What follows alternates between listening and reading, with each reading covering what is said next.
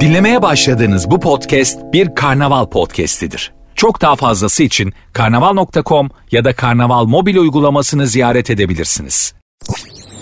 Sertünsüz. Herkese merhaba. Sertünsüz başladı. Ben Nuri Özgül. Saat 22'ye kadar Cinderella'nın ayakkabısını kaybettiği baloya gitmek için üvey anasının evinden çıktığı saatlere kadar sizlerle birlikte olmaya biraz başka şeylerden bahsederek bünyenizde birikmiş olan günlerin ve günün getirdiği negatifi bir miktarda olsa alıp yerine pozitif vererek hayır hasenat işlemeye çalışacağım. Yoksa bu iş başka şey için yapılmaz. Para için falan radyoculuk yapılacak zamanda değiliz. Artık zaten radyoculuğun havası alınmış bir iş yani. Herkes şovmen. Hani dünyada artık herkes sahnede. Hiç kimse seyirci olmak istemiyor. Böyle bir dünyada yaşıyoruz artık. Yani herkes şovmen, herkes sahnede, herkes o star ışığının altında herkes böyle oklar onu göstersin. Takdir bütün bunların sebebi ne biliyor musun? Takdir edilme fırsatı bulduk ya. Instagram'ın işte bilmem neyin bize en sağladığı en önemli şey bu. Takdir edilebilme mecrası. Instagram'ın olmadığını farz et. Şimdi kim seni likelayacak? Orada bir kalbe basıyorlar. Sen de bakıyorsun bir fotoğraf koymuşsun. 3500 kişi beğenmiş. Bir iyi hissediyorsun yani. Takdir edilebilme mecraları bunlar. Sosyal medyada yapıyorsak bunun için bir tweet atıyoruz. Altına gelen olumlu mesajlar falan vay be diyorsun falan yani böyle bir dikiliyorsun. Onun dışında başka bir numarası yok. Radyoculukta öyle değil. Ben sizin ne düşündüğünüzü, ne hissettiğinizi, beni dinlerken neler söylediğinizi bana dair ya da düşündüğünüzü bilmiyorum. Öğrenmenin bir yolu var. Bana tweet ya da Instagram'dan mesaj atabilirsiniz. Programın Instagram ve Twitter adresleri zaten aynı. Sert unsuz yazıp sonuna iki alt tire koyuyorsunuz. Benim Instagram adresim de Nuri Ozgul 2021. Şimdi bir haber düştü. Putin Ukrayna'ya girdi diye arkadaşlar diyor Putin aslında Putin Ukrayna'ya girmesi demek hayatın bize e, yani şimdi tam cümleyi tamamlayamayacağım ama anladınız. Bu iş eninde sonunda döner dolaşır. İşte zam, enflasyon, bazı ürünlerin yokluğu ya da göçmen olarak gene Türkiye'nin başına patlar. Bu coğrafyada ihale hep bize kalır. Çünkü etrafımız hep kolpacı dolu olduğu için Yunanistan, Irak, Suriye, Rusya, ekmek. Ya coğrafyada hakikaten tek delikanlı ülke biziz ya. Hani gerçekten gerçekten samimiyetle söylüyorum. Herhangi birinin ya Rusya'da bir şey olsun gene bize kaçacaklar sığınacaklar. Yunanistan bak Yunanlılar bile bize kaçar sığınır. Öyle demedi demeyin bir gün böyle bir şey olacak diye düşünüyorum. Bir gün Yunanlılar da açın kapıları ne olur bizi içeri alın bu Bulgarlar bize pis dalıyor falan diye bizim sınırlara hücum edebilirler imparator, büyük imparatorluk varisi olmanın da böyle dezavantajları var ama şu Putin'e birinin ayar çekmesi lazım. Putin'e de pek ayar çekilemiyor. Yani şöyle diplomatik olarak çekemiyorsun. Şimdi mesela bizim Sayın Cumhurbaşkanımız değil mi? Putin'le görüşmeye gitti. Sen ne yapıyorsun ya diye böyle bir elinin tersine vurabilip kendine gel oğlum. Bunu ancak mesela ben falan yapabilirim değil mi? Tamam ondan sonra KGB beni muhtemelen e, Sibirya'da Sibirya'da bir gulakta böyle bir sürgün yerinde kaza oturttur ya da e, Rus finolarına ısıttır ama olsun. Gene de bu ben çok isterim mesela ya sen ne yapıyorsun oğlum? Putin'e böyle soru soran olmuş mudur acaba? Sen ne yaptığını zannediyorsun? Sen bir kendine gelsene alo şş. Sana diyor diye böyle aniden de alttan bir hareket çekip aklına da falan yapıp. Bu adamları çünkü başka türlü yola getir. Yani her yol denendi ya. Bu manyakları mesela Trump, Putin falan. Hani bu manyakları çünkü yola getirmek için her şey denendi. Diplomatik nezaket denendi. Diplomatik olarak posta kondu ayar çekilmeye olmadı. Bunlara direkt böyle hani herhangi birinin böyle ensesine vurarak ne yapıyorsun nasıl sen zaten ortalık kaşıktan sen böyle diliniyorsun seni var ya cüce falan diye Putin'e birinin ayar çekmesi lazım. İşin kötü tarafı Putin de az manyak değil karşılık verir. Mesela Macron'a yapsan Macron belli yani. Bak yani silah deyip böyle bir ensesine vursa ağlayarak kaçar o. Üstüne polis, jandarma falan salar. Ama Putin öyle değil. Putin ters bir adam karşılık verebilir. İşin kötü tarafı da adam judo mu da biliyor. Karateye gitmiş yani. Dolayısıyla da hanımlar beyler Rusya Ukrayna mevzusunda ihale gene bir şekilde dönecek dolaşacak göreceksiniz. Bizi bulacak. Yapacak bir şey var mı? Yok kafaya takmamak fazla da şey etmemek ve sert ünsüz dinlemek lazım. Sert ünsüz e, ağrı kesici gibidir. Ağrıyı yok etmez ama iki saat boyunca e, size ağrıyı hissettirmeyecektir. Yaşamak ağrısı denen bu ağrıyı size hissettirmeyecektir 2 saat boyunca. Merak etmeyin saat 22 olduğunda program bittiğinde şu an olduğundan kendinizi daha iyi hissedeceksiniz. Sertünsüz. Size Safiye Çallı diye bir kadından bahsetmiştim. Hatırlıyor musunuz? Müge Anlı'da kendisi e, çıkmıştı ve işte Cüneyt adında bir adamın e, kendisini dolandırdığından söz etmişti. Beni kendine aşık etti. Önce işte 80 bin liramı aldı sonra arabamı aldı falan filan demişti. Safiye, Safiye de az uyanık değilmiş. Az Safiye değilmiş yani. Hani şarkısı vardır ya. Hayrola Safiye'm hayrola. Safiye'me dar gelir dört kişilik karyola falan gibi. Öyle bir türkü vardı galiba. Safiye de az değilmiş. Almanya'da yaşayan bir gurbetçi vatandaşımız telefonla Müge Anlı'nın programına katılmış bu Safiye varken. Safiye bana umut verdi. Duygularımla oynadıktan sonra programa çıkıp türkücü Cüneyt'e aşkından söz etti. Beni aldattı, beni duygusal olarak rencide etti demiş.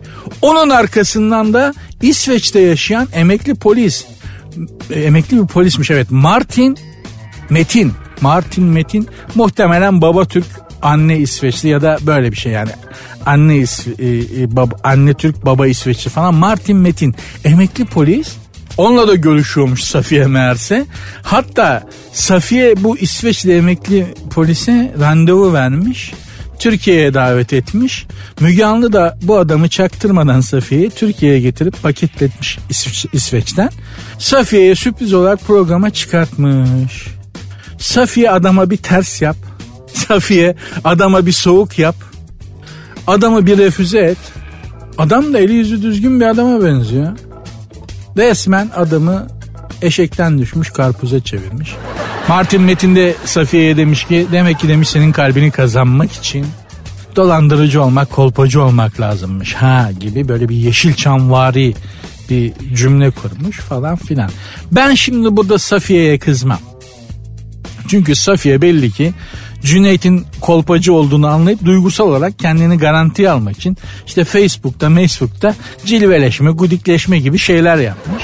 Olabilir. Bu bu yapılmayan bir şey değil yani. yani yapılan bir şey. Ben bu İsveç'teki emekli polis memuru Martin Metin'e şaş abi sen İsveç'te nasıl bir kadın yokluğu içerisindesin ya? yani Safiye ile falan irtibatı geçiyorsun. Yani Stockholm'de Stockholm'e ben gittim. Yani Stockholm'e ben gittim. Bir erkeğin bir ömür boyu yani Stockholm'deki kadınlarla iletişime geçmek de çok kolay. Ee, hani Facebook'a girmem. Telegram'a girmem. Hani Stockholm'de, İsveç'te yaşasam, Malmö'de hani hiç böyle şeyler sen nasıl bir yokluk içerisindesin abi? Ya da İsveç'te yaşadığını zannedip sen başka bir yerde mi yaşıyorsun? Ne bileyim Gömeç, Emeç gibi böyle Anadolu'da bir yerde yaşıyorsun da İsveç mi zannediyorsun? Nasıl bir yokluk? Sen nasıl bir iletişim faciasısın Martin abi? Biz bu İsveç'e gittik gördük. Görmesek söylemeyiz. Canına yandığımın. Kışlar biraz can sıkıcı olur. İsveç'te kabul ediyorum. Hani geceler uzuyor, daha karanlık oluyor, karmar falan ama Gene de Safiye değil yani hani vakit geçirmek için. Demek ki arkadaşlar nerede yaşadığınızın da bir önemi yok. Yani bak adam İsveç'te yaşıyor işte. Hani iletişime geçmek için bir hanımefendiyle ya da bir beyefendiyle bir insanla iletişime geçmek için e, dünyadaki en kolay yerlerden biri İsveç. Bir de şöyle hani hani ben İsveç sokaklarında yürüdüm açıkçası böyle en delikanlı da benmişim gibiydi yani hani İsveç'te öyle bir yokluk da var. Türkleri İsveç'te yaşayan Türkleri çıkar. Hani hakikaten böyle hani erkek geliyor ya falan der dersin yani. Öyle bir kontrast yapıyor. Etraf o, kadar yumuşak ki. İsveç'te yaşayan Türkleri tenzih ediyorum ha onlara ayırıyorum. Allah korusun. Hani yani emekli polis memurusun. İsveç'te yaşıyorsun. Facebook'tan Safiye'yi buluyorsun da gudikleşiyorsun. Arkadaşlar nerede yaşadığınızın önemi yok. Demek ki bu iş bambaşka bir şey. Bir meziyet demek yani. Safiye de tam gaz yolunda be.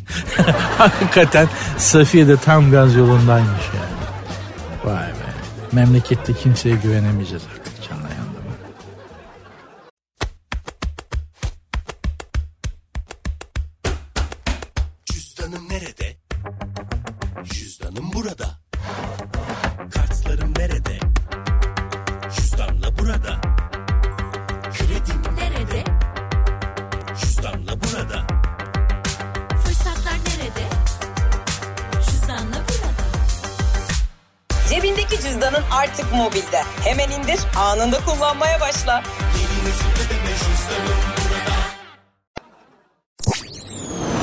Sertünsüz. Türk berber zenginlerin buluşma noktası oldu. Hanımlar beyler sert ünsüz devam ediyor. İngiltere'nin tarihi ve lüks mağazalarıyla ünlü işte bir alışveriş merkezi var. Türkiye'de yok gerçi adını söylesem olur mu? Harrods ya Londra'da. Yani reklama girmez herhalde değil mi? Türkiye'de yok çünkü. Meşhurdur Harrods. Her giden böyle bir sanki hani oraya gidilmesi gerekiyormuş gibi. Harrods'a bir uğrar. Orada bir berber açılmıştı efendim. Bir Türk berberiymiş. Çok meşhur olmuş. Londra'nın zenginleri, ünlü iş adamları falan ve Arap turistlerin buluşma mekanı haline gelmiş. Türk berberi. Nasıl yaptınız, nasıl başardınız diye orada dükkan açan işte Türk berberine sormuşlar.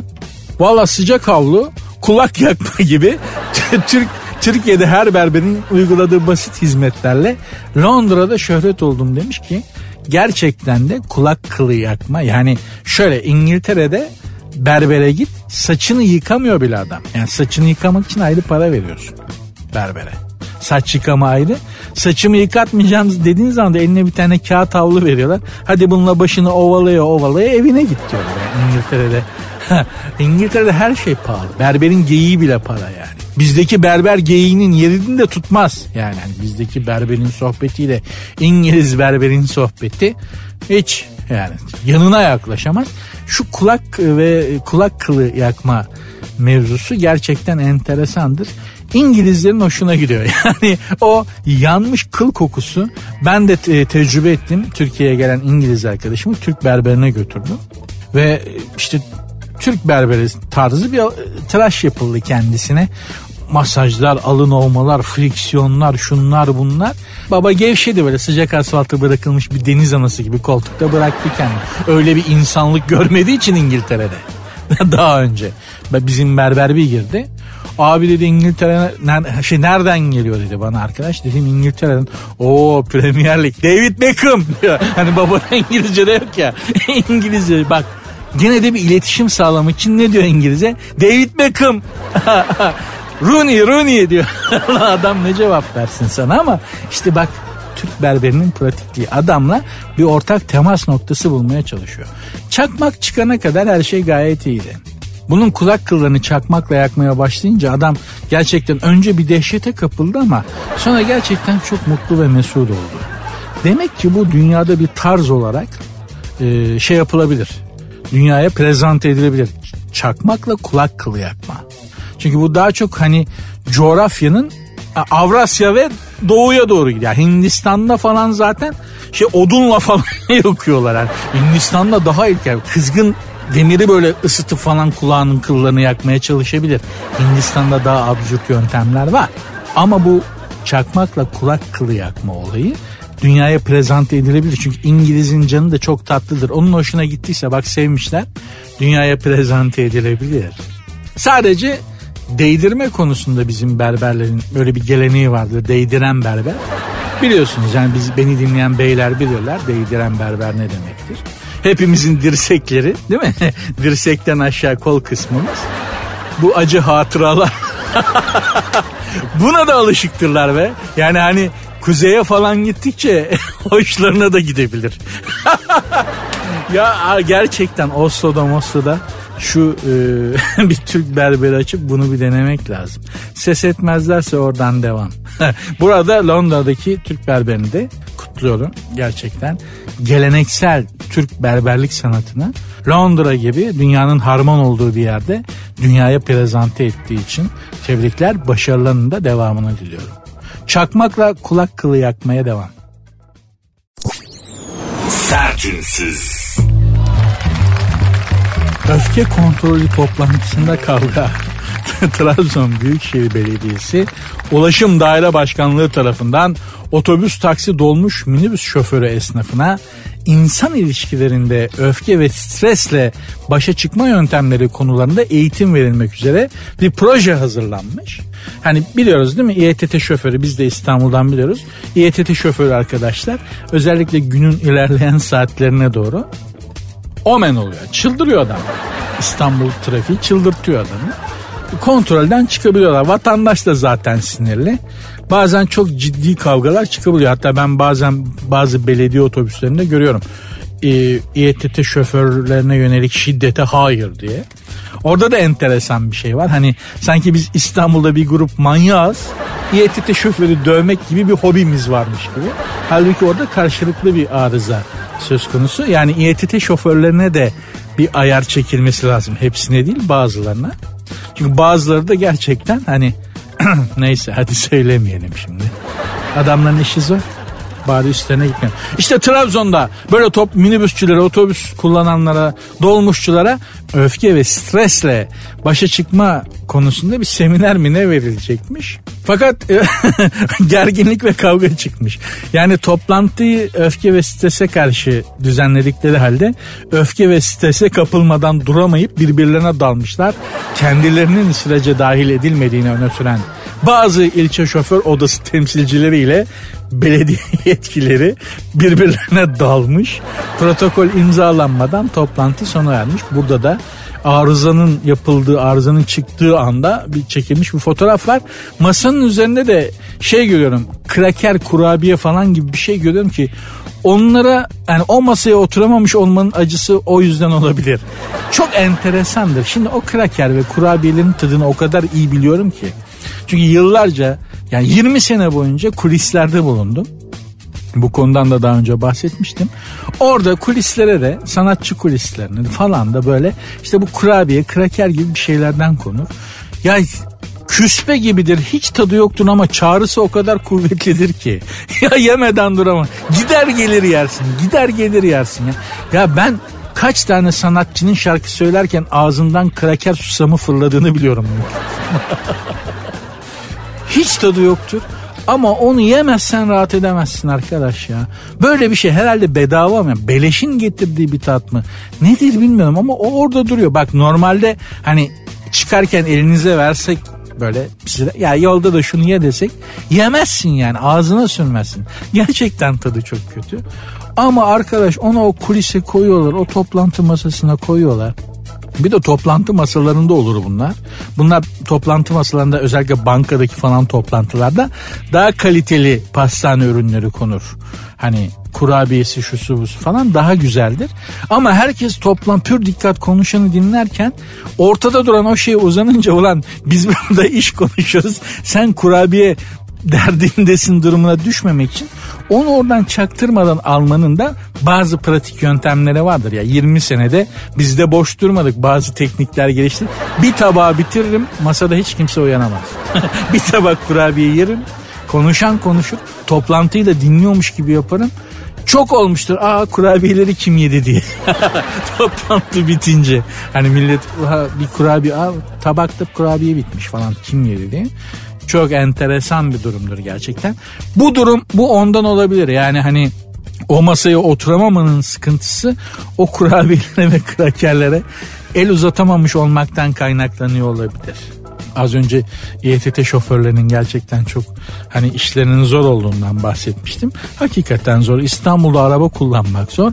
Bir de İETT şoförlerinin hani vatandaşla muha- muhatap olma şekillerine bazen şahit oluyorum.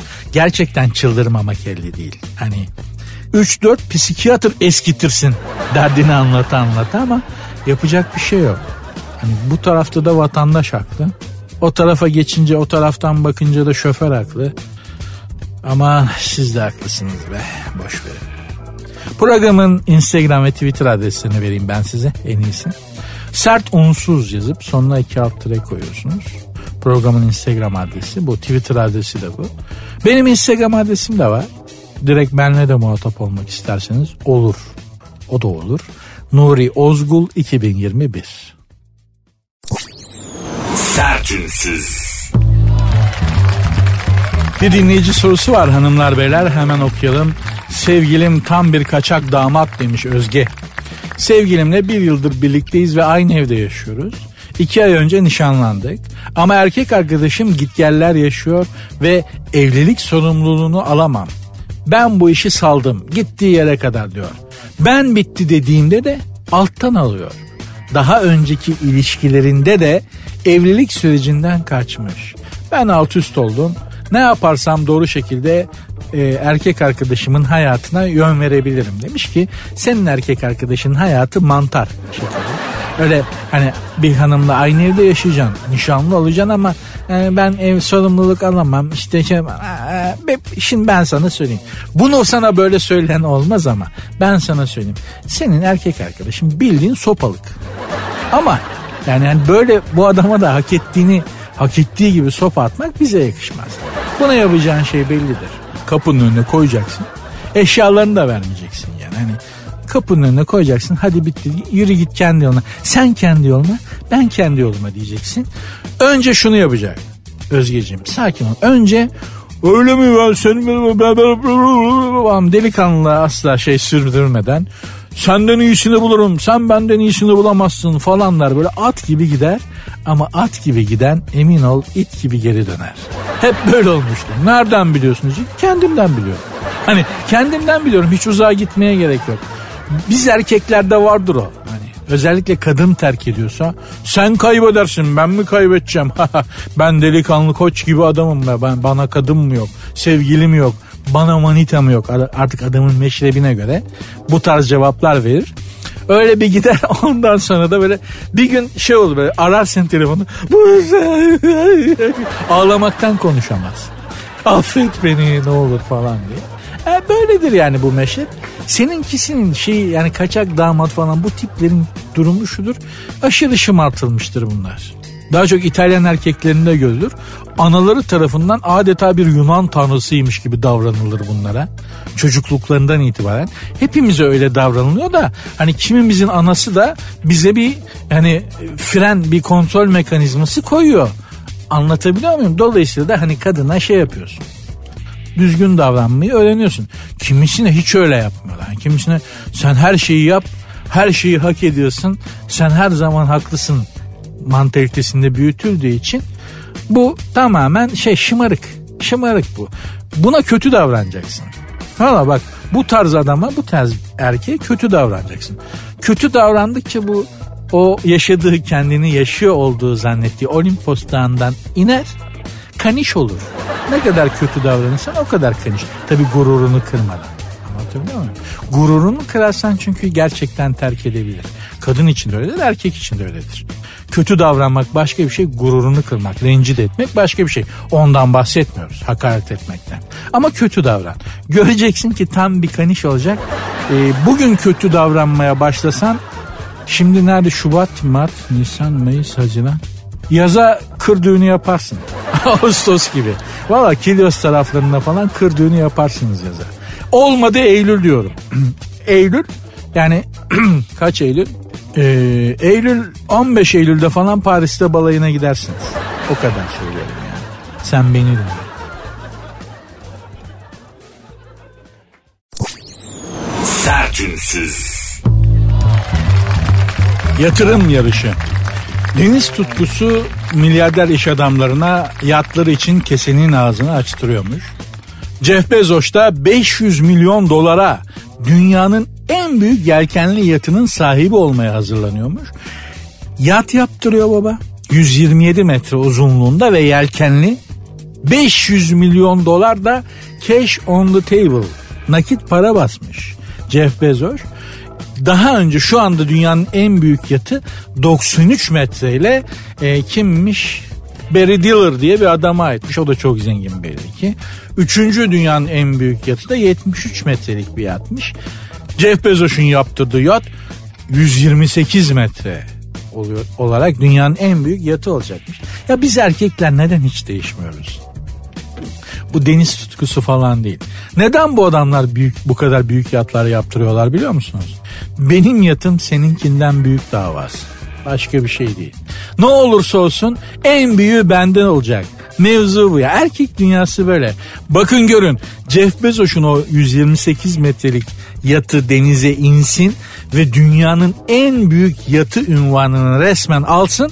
Ertesi gün Elon Musk daha büyüğünü sipariş etmezse ben de bu işi bilmiyorum. Ne kadar zengin olursa olsun erkek mantalitesi şudur. En büyüğü benimki. Bu üç tane zengin hani Şimdi Jeff Bezos 128 metre işte ötekininki 93 metre birininki de 73 metre ya. Bu üçü bir araya gelse mesela senin yatın kaç santim diye sorarlar birbirlerine. Ya erkeklerde de büyüklük ölçüsü hep böyle santim üzerinden gittiği için. İşte Jeff Bezos'a 128 metre ya. Senin yat kaç santim baba? 128 bin santim canım. Vay tamamen o vay etkisi var ya o 500 milyon dolar onun için gidiyor işte. Yoksa ne 128 metrelik yatı ne yapacaksın yani? Ben bu Jeff Bezos'la aynı koyda demirledim. Bu adamda böyle hani denizci meşrep bir hava da yok. Göcek'te bir koydaydık. Jeff abi geldi Jeff Bezos. Kocaman bir yat böyle dev yarasa bir şey. Yüzen gökdelen gibi bir şey yani. Orta büyüklükte bir Anadolu ilçesi içinde yaşar teknenin. Geldi demirledi bu Lambers diye demiri attı yanımıza. Bir de bilen bilir Ege koylarında yüzer esnaflar var. Yani lüfer sandallarını ya da biraz daha büyükçe sandalları markete çevirmişler. Gelip böyle koylarda demirlemiş yatların yanında durup satış yapıyorlar. Çünkü suyun üstünde nerede bulacağım markete gidemezsin kim bilir kaç kilometre ötede falan. Sandalı markete çevirmiş baba içine koymuş nevaleyi gelip teknenin yanında sebzesinden meyvesine kadar satıyor. Mesela bir tanesi dondurmacıydı. Hiç unutmayın dondurmacı sandalı var. Adam sadece dondurma satıyor. İçine doldurmuş dondurmaları. Geliyor senin teknenin yanına. Ice cream diye bağırıyor. Sen de canın dondurma çekmişse alıyorsun. Ya da o ice cream dediğinde zaten tuzlu tuzlu denizde yüzmekten dudakların olmuş şey gibi. Angelina Jolie'nin çatlamış paldum dudakları gibi. Hemen bünye istiyor ice cream. Neyse. Bu adam geldi. Jeff Bezos'un o dev yarasa gökdelen gibi teknesini görünce baktım bir tane ice cream sandalı gidiyor Jeff Bezos'un tekneye doğru. Gitti anladı ice cream diye bağırıyor. Ama Jeff Bezos'un teknede tık yok. O kadar büyük ki duyulmuyor içeriden adamın sesi. Ice cream ice cream diye. Adam helak oldu. Bir de üst üste ice cream ice cream diye söyleyince tuhaf bir çağrışımı da oluyor lafın. Ice cream ice cream falan. Lafın gittiği yer tuhaf bir yermiş gibi geliyor. En sonunda adam şey yaptı megafon aldı. Ice cream efendim, ice cream efendim diye megafonla ünledi böyle tekneye doğru. Jeff Bezos'un yatının dördüncü katından bir pencere açıldı ve hayatımda gördüğüm en garip olaylardan birine şahit oldum. Bir sepet sarkıtıldı. Evet. Bildiğiniz hani içinde muhtemelen para var dolar bazında. Hani apartmanlarda yaşlı teyzeler amcalar bakkala böyle sepeti ip bağlayıp sarkıtırlar ya merdivenden inmek çıkmak dizlerine iyi gelmedi yapamadıkları için. Bildiğin ya Jeff Bezos'un teknesinin dördüncü katından ice cream dondurma satan sandala sepet sarkıttılar. Ya sen koskoca Jeff Bezos'sun. 500 milyon dolar verip yat yaptırmışsın ama denizin üstünde alışveriş yapacak mekanizman yok. Sepet sarkıtıyorsun emekli memur gibi. Neden sepet sarkıtıp alışveriş yapmak nedir lan? Ben Jeff Bezos'un yerinde olsam açık söyleyeyim tekne falan yaptırmam. Öteki zengin arkadaşların yatına yığılırım. Çünkü tekne işinde geçerli bir kural vardır. En güzel tekne arkadaşının teknesidir. Ben olsam Jeff Bezos'un yerinde Elon Musk'ı ararım. Baba senin tekne hafta sonu müsait mi ben alabilir miyim derim. Elon Musk da şey der muhtemelen. Olur abi al ama depoyu full veririm full alırım. İlla ki depoyu full veririm, full alırım da bu da erkek dünyasına dair değişmez bir kuraldır. Arkadaşına araba verirken de geçerlidir. Teknen varsa tekneni de arkadaşına verirken, motosikletin varsa motosikletin de arkadaşına verirken emanet bu böyledir. Depoyu full veririm, full alırım aga.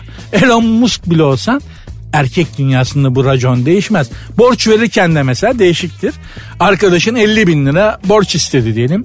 Aga dolar olarak veririm dolar olarak alırım. Bu da değişmez. Erkek dünyasında böyle full verip full alma raconu hiçbir zaman bozulmaz. Elon Musk olsam bile. Sertünsüz. Günde 2000 denetim. Hazine ve Maliye Bakanlığı marketlerdeki fiyatları denetliyorlarmış ve ilk etapta et, tavuk ve yumurtayı denetliyorlarmış. Hani KDV indirim oldu, fiyatlara indirim yapıldı falan. O indirim fiyatlara yansıtıldı mı, yansıtılmadı mı diye marketlerde Hazine ve Maliye Bakanlığı memurları denetim yapıyorlarmış. Bir vatandaş olarak teşekkür ederim. Ama bakanlığın denetim timlerine patlıcana odaklanmalarını özellikle rica ediyorum. Çünkü patlıcan fiyatı hanımlar beyler çarşıya pazara gidiyorsanız siz de fark etmişsinizdir. Aldı başını gidiyor. Yani hani bir laf vardır üzme tatlı canını közle patlıcanını diye bir laf vardır biliyorsun. Yani ne olursa olsun dik dur. Zorlukların karşısında yılma. Başını dik tut manasında. Ama hakikaten patlıcan dik başlılık etmeye başladı. Kilosu 45 lira şu anda patlıcanın. Bu paraya ben vaktiyle Paris'te yemek yemiştim. Yani 45 lira karşılığı euroya. Vaktiyle ben Paris'te yemek yedim. Yalnız yedim ama hem de yerini söyleyeyim. Saint Germain bulvarında. Lokantanın adını söyleyeyim. Leon de Bruxelles. Çok güzel midye yaparlardı. Ben de hastasıyım. Ama şimdi bir kilo patlıcan alabiliyorsun ancak yani o parayı düşünün. Ben bir kilo iki kilo patlıcan alıyorsun 90 lira. Bu parayı patlıcana verirsem onu yemeye kıyamam ki. Yakında gerçekten düğünlerde böyle geline damada böyle takı olarak takacağız patlıcan böyle giderse. Yüz görümlü olmak üzere canına yandığımın şey ya. Farkında mısınız bunun? Diyeceksiniz ki amma da taktım patlıcana. Çünkü patlıcanla bizim ortak bir tarihimiz var. Özellikle İstanbullular olarak bizim. Eskiden İstanbul'da evler ahşapken patlıcan yüzünden yangınlar çıkarmış. Mangalda patlıcan közlerken ve alevler sıçradıkça yangın çıkarmış ve birkaç mahalleyi yok edermiş. O yangınlara da patlıcan yangınları denilmiş. Hatta bu yüzden bir dönem İstanbul'da patlıcan közlemek yasaklanmış. O yüzden patlıcanı ciddiye alıyorum. Bakın İstanbul'da ya koskoca padişah. Ad- padişah diyorlar ki ya düşünün padişahsın yani. İstanbul'da oturuyorsun böyle Dolmabahçe Sarayı'nda. Nedir durum? diyorsun vezir-i azama. Vezir-i azam da diyor ki efendim Bulgaristan'da isyan çıktı. Evet. Mora Yarımadası'nı kaybettik. Yunanlılar çöktü. Peki başka İtalyanlar Trablusgarp'a çıktı Libya'ya. Yapma ya başka bir de işte yangın çıktı. Neden? Patlıcan yüzünden. ya düşün. Koskoca padişah Bulgar isyanı çıkmış. İtalyanlar Libya'yı işgal etmiş. Memleket dağılırken bir yandan da patlıcan düşünüyor. Yemesinler lan demiş. Adam çıldır gelmiş ama. Bu kadar mevzu içerisinde bir de patlıcan. Gelmişler padişah belli ki. Yasaklıyorum patlıcan yemeği değilmiş. Ve İstanbul'da bir dönem patlıcan yemek yasaklanmış. Zaten fiyatlar böyle giderse yakında patlıcanı sadece emoji olarak göreceğiz diye düşünüyorum. Sadece bu arada size sormak istiyorum gerçekten.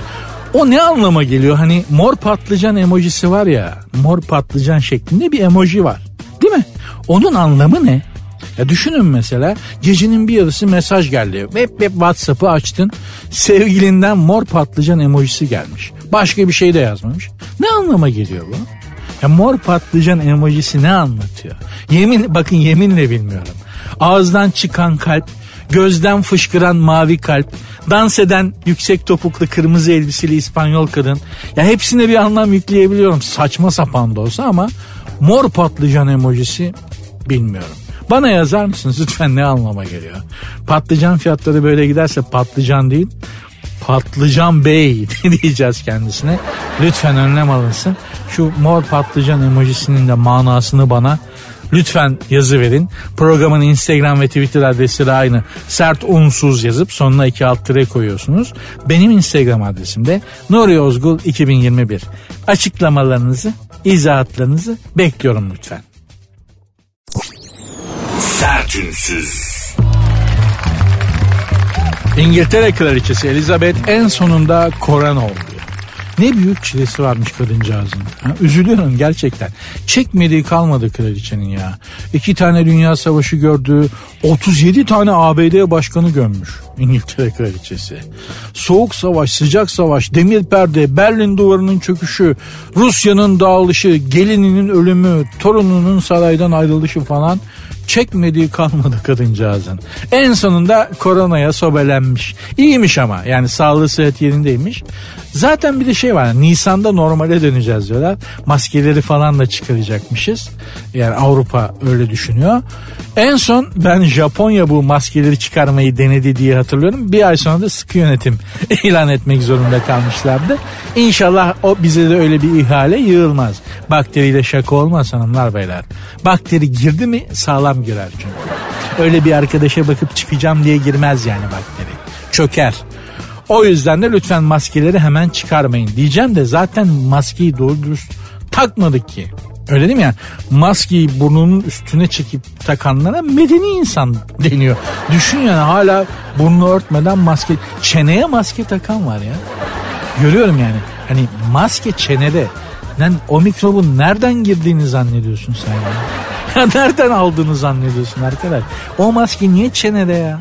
Benim asıl anlamadığım şu ama hatırlatma dozu diye bir şey vardı ya aşıda. O ne demek o hatırlatma dozu? Nasıl oluyor? Yani yani böyle çevirip soruyorlar. Birader korona nedir biliyor musun? Yo neydi o? Hatırlatalım. Sıvak olacağız diye. Böyle bir şey mi acaba? Hatırlatma dozu diye aşı olur mu ya? Abi sen koronayı unuttun ha. Vallahi bak bir süredir aklıma gel. Hey, biz sana hatırlatalım. Böyle aşı mı olur lan? ne demek hatırlatma dozu? Ben en çok bu korona davasına sık sık televizyona çıkan ve buna alışan, bu ölçülü şöhrete alışan bilim adamları için üzülüyorum. Çünkü gerçekten şöhrete şöhret afettir derler tasavvufta biliyorsunuz. Özellikle şöhret afettir derler. Alışınca da çok pistir yani mikrobu hani korona bakterisinden beterdir şöhret mikrobu bünyeden çıkmaz. Her şey normale döndüğünde ne yapacak acaba o bakteri bilim adamları televizyon? Bitemez, bitemez. Dolar bazında kredi çektiğim arabayı yeniyorum şimdi korona bitemez diye. Baba ne yapsın? Onların da, onların da ekmeği buradan. Güzel ya çünkü hani bir bakteriyolog olarak laboratuvarda kendi halinde bir adamken her akşam haberlerdesin düşünsene. Bütün Türkiye ağzını açmış seni dinliyor. Ne diyeceğini merak ediyor. İlla ki bir ego yapar. Bilim adamı zaten egosuz olmaz. Egosuz olmaz. Ben görüyorum mesela hani o e, Habertürk'te falan ekranı 9'a bölüp her her kareye bir adam bilim adamı koyuyorlar ya sonra onları kapıştırıyorlar. Sonra da aa lütfen yapmayın diyorlar. Moderatörler de az çakal değil. Onları birbirine düşürmek için her şeyi yapıyorlar çaktırmadan. Onlar da birbirine dalınca lütfen lütfen ama lütfen aa, bizi insanlar izliyor falan diye. Ah be kardeşim. Show business gerçekten kolpa. Neyse. İngiltere kraliçesinin korona olması bence söz konusu değil. Gerçekten kadının yaşadıklarını atlattığı vartalara baktığım zaman o kadar çok şey atlattı ki gerçekten o kadar badire atlattı ki olsa olsa korona bakterisi kraliçe Elizabeth'e yakalanmıştır. Acaba şey yapıyor mu o da? Yani hanımlar böyle bir düşünelim. Hani krallar kraliçeler nedir? Kendilerini hiç bozmazlar ya. Aristokrat dünya yıkası böyle grotesk bir duruşları vardır. Hiç bozmazlar kendilerini falan. Hiç faça vermezler. Ya mesela kraliçe falan hani yaşlı böyle grip olduğunda şey yapıyor mu böyle yatarken? Ah, ah, yavrum bir su ver her, her yanım dökülüyor. Ah. kraliçe de böyle ya İngiltere kraliçesi de olsa bunu yapar değil mi? Yani hepimizin yaşlısı var. Allah da uzun ömürler versin sağlıklı. Bunu yapıyorlar yani. Hani ben bile bazen kendimi grip olduğumda yakalıyorum. Ee, ah, bunu yapıyorsun ya. İster istemez. İngiltere kraliçesi de yapıyor mu acaba? Ay, ah, yel girmiş bana. Kraliçeye. Böyle bir rahatsızlık var biliyorsun. Yel girmiş. Böyle bir rahatsızlık var. Doktora gidiyorsun. Bana yel girdi doktor diyorsun. Yel mi girdi? Nerene? Nasıl? Nereden? İngilizceye tercüme etsen doktor, has, İngiliz doktor hastanede karakola çektirir. Bana yel girdi diye İngiltere'de falan. Yanlış gelmişsin sen. Soho'ya git. Orada sana uygun barlar, mekanlar var der yani. Acaba krallara, kraliçelere de yel giriyor mu? Sanmam. Bu tam halk hastalığı çünkü. Yer girmesi. Siyatik mesela. Tam babaanne hastalığı. Siyatik krala kraliçeye hiç konduramıyorsun. Basur mesela ya. Değil mi yani şimdi kafanda İngiltere kraliçesiyle Basur bağdaşıyor mu? Tamam gözünüzün önünde canlanan şey çok kötü. Özür dilerim. Bunun için özür dilerim. Tamam hemen susuyorum. Şarkıya bağlarım. Pardon pardon. Sertünsüz. Parasız adam gereksiz adamdır. Bu söz bana ait değil. Hanımlar beyler gözümüze kulağımıza her yerimize soktular konuyu. Mahmut Tuncer'in bir kızı varmış adı Gizem. Mahmut Tuncer'i biliyorsunuz. I am sorry ne sorry diye bir şarkısı vardır. Bir de şey vardır. Gençliğimizde mavi beyin hücrelerimizi kitle halinde öldüren bir şarkısı vardı. Bakkal emmi bakkal emmi unun var mı şekerim var mı yağın var mı var var var var diye de cevap veren bir bakkal vardı.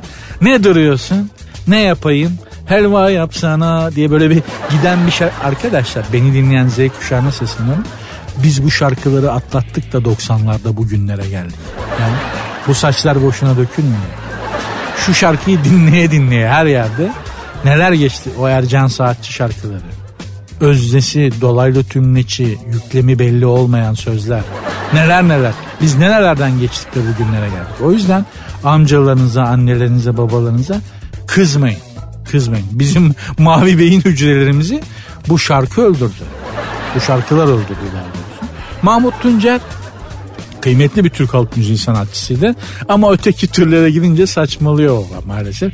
Bir de şeyi hatırlarım Mahmut Tuncer'in. YouTube'da da var mutlaka seyredin. Bir eşeğin üstünde İspanyol Rascuyadası söylediği bir görüntü, bir, bir klip gibi bir şey var. Gitarla eşeğin üstünde e, porom pompo diye tatlı tatlı şarkı söylüyor. İşte bu Mahmut Tuncer abimizin mevzu değil. Gizem adında bir kızı varmış. O da sanatçıymış. Benim haberim yoktu ama olması şart değil. Sanatçıymış. O kızcağız demiş ki parasız adam gereksiz adamdır. Vay efendim nasıl söylersin? Olur mu öyle şey? Ne demek parasız adam gereksiz adamdır? Senin baban da annenle evlendiğinde parasızdı. Şimdi senin baban gereksiz adam mıydı diye kızcağızın başının etini yediler. Bunu yapanlar da çoğu sanat dünyasından kadınlardı. Hani zannedersin sanki hepsi inşaat amelesiyle, soğuk demirciyle, ara ötücüyle evlenmişler de. Hepsinin kocasının şirketi para basıyor ama parasız adam gereksiz adamdır diyen kızı eleştiriyorlar. Aa ne kadar ayıp. Alırım öyle şey falan. Ya kızcağız benim için demiş benim için. Benim için parasız adam gereksiz adamdır demiş. Öyle demek istemiş ya da. Ya kadının kadına ettiği zulüm gibisi de yok ha. En çok kadınlar daldılar Gizem Tuncer. Tuncer mi? Gizem Tuncer mi? Neyse işte yani. Aslında kızcağız kendi doğrusunu söylemiş. Parasız adamla olmam diyor. Haklı. Ben yokluk, açlık, sefalet çekemem arkadaş diyor. Dürüst kız. Ya sonradan çan çan yapsaydı. Bir de öyle o modeller var çünkü. Beni aldın da bana bakmadın da ben babamın evinde rahattım da o zaman benden niye istedin de. Bu da var şimdi yani. Hani kadınlar evlilik programlarında soruyorlar ya görüyoruz o evlilik programlarında. Damat adaylarına soruyorlar. Evin var mı? Araban var mı? Emekli maaşın var mı diye. Bununla da çok dalga geçiliyor biliyorsun. Hep mizahı yapılıyor. Ama kadınlar bunu sormakta o kadar haklılar ki. O kadar haklılar ki. Bu konuya neden bu kadar taktın diyeceksiniz. Çünkü ucuz popülizmden nefret ediyorum. Midemi bulandırıyor. Gazeteler, televizyonlar, ekranlar, YouTube'da bu ucuz popülizmle dolu. Bizde çok çalışıyor bu ucuz popülizm ama ben çok nefret ya midemi bulandırıyor. Anlatabiliyor muyum? Yoksa bana ne Gizem Tuncer ne demiş falan filan. Ama eminim ki Gizem Tuncer'i eleştiren o ünlü kadınların hepsi aynı mantaliteye sahip. Parasız adam gereksiz adamdır. Sertünsüz. Elon Musk yeni sevgili yapmış. Bugün bu adamlardan çok bahsettik ama bir gün gelecek bütün hayatımıza hükmedecekler. Özellikle bu Elon Musk denen afacan var ya bu parlak bu var ya hepimizin hayatına çok acayip çökecek. Çok tırsıyorum ondan. İşte bu Elon Musk yeni sevgili yapmış.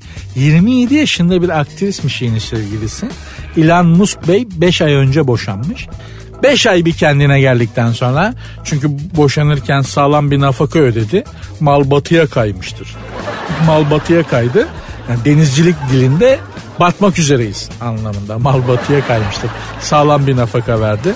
Bu büyük zenginlerden boşanan kadınlar böyle adamın servetinin yarısını alıp götürüyorlar ya. Öyle seviniyorum ki. Bill Gates mesela paranın yarısını hanıma verdi. Bu Elon Musk da öyle. Eminim o kadınlar o parayla bunlardan daha faydalı işler yapıyorlardı. Şimdi e, bu Elon Musk 27 yaşında sevgili yaptı ya. Bu bir dönem saçmalayacak bakın görün. Kız yarı yaşında çünkü. Yarı yaşında sevgili yapan her erkeğin bazı endişeleri olur. O endişeler de saçmalamasına neden olur. Yani kondisyona yönelik endişeler anlatabiliyor muyum? Kafayı da taktıkça takar o soruları. Önce kafada kurar. Sonra dayanamaz soru sormaya başlar. Nasıldı? İyi miydim? Oldu mu? Bitmeyen sorular sorar. Akünün suyu boşaldığı için bu Elon Musk aklını bir süre uzay muzay uydu işlerine veremez. Ama adamın suratına da bakıyorum. Yani genç sevgilisiyle yan yana fotoğrafları var. Kızcağız Elon Musk'un kafadan en az 40 puan IQ'yu silmiş. Komple silmiş yani. Yerine koyamaz o IQ'yu bir daha. Çok özür dilerim ama yani angut gibi bakıyor Elon Musk. Angut biliyorsunuz ördek yavrusu yeni doğmuş ördek yavrusuna denir. Öyle yeni doğmuş bir ördek yavrusu gibi boş ama mutlu bakıyor. Genç sevgilinin etkisi işte. Bir süre bu adamın gözü iş güç görmez. Muhtasarı falan yatırmayı unutabilir bir Elon Musk. Acaba onlar da muhtasar ödüyor mu yani Elon Musk, Jeff Bezos? Onların da muhtasarı sağlam paradır abi. Acaba mesela onların muhasebecileri de muhasebe ücretini, aylık muhasebe ücretlerini verginin içinde mi söylüyor? Çünkü ben muhasebe ofisinde, ön muhasebede çalışırken bizim müşavir öyle yapardı. Çünkü patron kısmı iki şeye para verirken sokağa para atıyormuş gibi hisseder. Bir kırtasiyeye verilen para boşa gidiyormuş gibi gelir. İki mali müşavir ücreti. Ona da sokağa para atıyormuş gibi gelir o iki ücret. Bunlara hiç para vermek istemez patronaj. Müşavirin ücretini de geciktirdikçe geciktirir. Muhasebeci de ne yapsın? Ayın 25'inde KDV bu ay 22 bin lira çıktı der. Kendi 2 bin lira ücretinin de içinde söyler. Ne yapsın? Başka türlü tahsilat yapmak mümkün değil çünkü. Ama şimdi o işler de değişti galiba. Öyle değil artık galiba bu vergi ödeme işleri falan online'da online'da bayağı bir şey oldu değil mi? Değişti ben e, şeyden kopalı çok uzun zaman olduğu için. O yalnız ben de epey bir işe girip çıkmışım yani. Yapmadığım iş kalmamış. Ben sandalye tamircisinde çırak olarak kariyerime başladım. Bu gazinolarda tahta sandalyeler ya da metal ama oturma yeri süngerli sandalyeler olurdu çay bahçelerinde, gazinolarda falan. Onları tamir eden adamın yanında çırak olarak başladım 7 yaşında. Sonra bakayım marangozda yedek parça tüccarının yanında yan ürün, tekstil yan ürünler işte düğme fermuar falan gibi şeyler, lateks gibi şeyler satan bir yerde Merter'de, ağır sanayi imalathanesinde, muhasebe ofisinde ve gümrükçüde arada tabii bunların arasında tahsil hayatım var. Son 24 senede medya. Yani leş gibi bir le, leş gibi bir kariyer gördüğünüz gibi. Ama yani sandalye tamircisinden başlayıp buraya da fena bir yolculuk olmadı yani medyada. Ara ara anlatıyorum size zaten kariyer yolculuğumu. İlk başladığımda işte 6-7 yaşlarında sandalye tamircisinde çırak olarak başladım. Fakat hani medyada her düzeyde iş dünyasında da çok üst düzey iş insanlarıyla e, CEO'larla falan beraber çalışma imkanım oldu. Dünyanın pek çok yerine gittim gördüm. E, sandalye Sarıyer'deki küçük bir sandalye tamircisinden oralara güzel bir kariyer yolculuğu olmuş. İnşallah sizinkiler benimkinden çok daha başarılı, çok daha sağlam para kazandığınız bir kariyer olur. Mutlu ve sağlıklı olursunuz. Ben programı böyle bir iyi dilekle bağlar başı yapayım. Bugünlük size veda edeyim. Gene görüşürüz inşallah. Programın Instagram ve Twitter adreslerini vereyim. Sert unsuz yazıp sonuna iki alt tire koyuyorsunuz. Hem Instagram hem Twitter adresi böyle. Benim Instagram adresim de Nuri Ozgul 2021. Görüşmek üzere. Dinlemiş olduğunuz bu podcast bir karnaval podcastidir. Çok daha fazlası için karnaval.com ya da karnaval mobil uygulamasını ziyaret edebilirsiniz.